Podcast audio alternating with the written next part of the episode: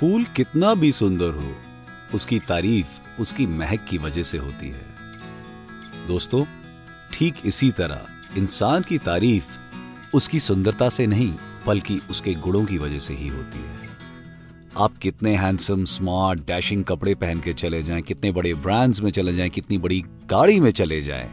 लेकिन अगर आपका करेक्टर आपका काम आपके बारे में खुद नहीं बोलता तो बाकी सारी चीज़ें व्यर्थ है।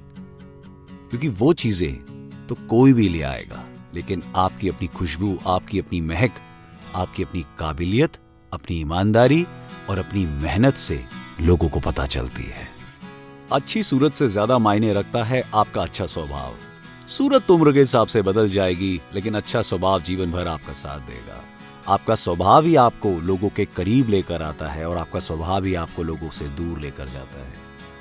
गौर तलब करिए कि आपके होने से क्या लोगों में खुशी होती है, उनमें हैप्पीनेस आती है? लोग आप लोगों से चहक के महक के बात करना चाहते हैं या आपको देख के इग्नोर करते हैं, आपको देख के दूर चले जाते हैं? हमारी जीवन की हर कड़ी हमारे खुद के स्वभाव से जुड़ी हुई है। अपने स्वभाव को चेक करें और जब जहाँ जाएँ, अपने स्वभाव, अपने व्यवहार से खुशियाँ बांटें।